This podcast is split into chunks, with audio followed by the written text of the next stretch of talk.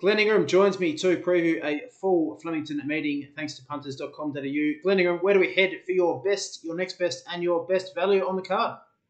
Yeah, hello, Tommy. Uh, race five, number nine, Kurabui is our best bet on the card. This uh, really progressive mare. She's a four year old.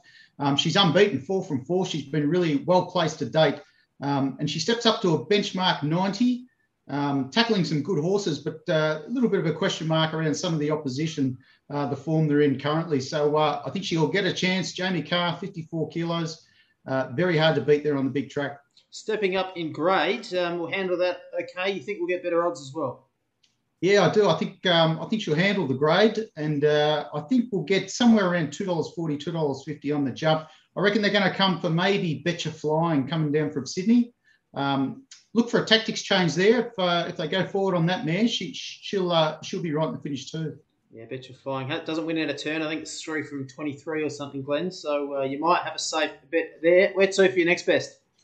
Uh, race eight, number 13, Dice Roll from the Nick Ryan stables, absolutely flying since he come back from Hong Kong.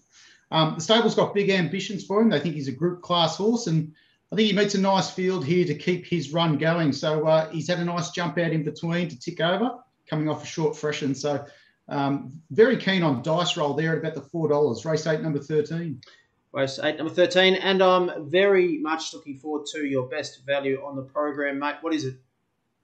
Yeah, race nine, number two, William Thomas, uh, scratched from the easier race at Sandown last week. His jump out uh, at Cranbourne have been very good. His latest was brilliant. So, um, look, his Flemington form's a little bit uh, a bit of a query, but I thought at eleven dollars, he's a good each way chance. He's drawn the right part of the track there with Ben Melham, and uh, he'll give us a good sight. He's flying, William Thomas. Well, thanks for joining us. Glenn's full preview. Thanks to punters.com.au.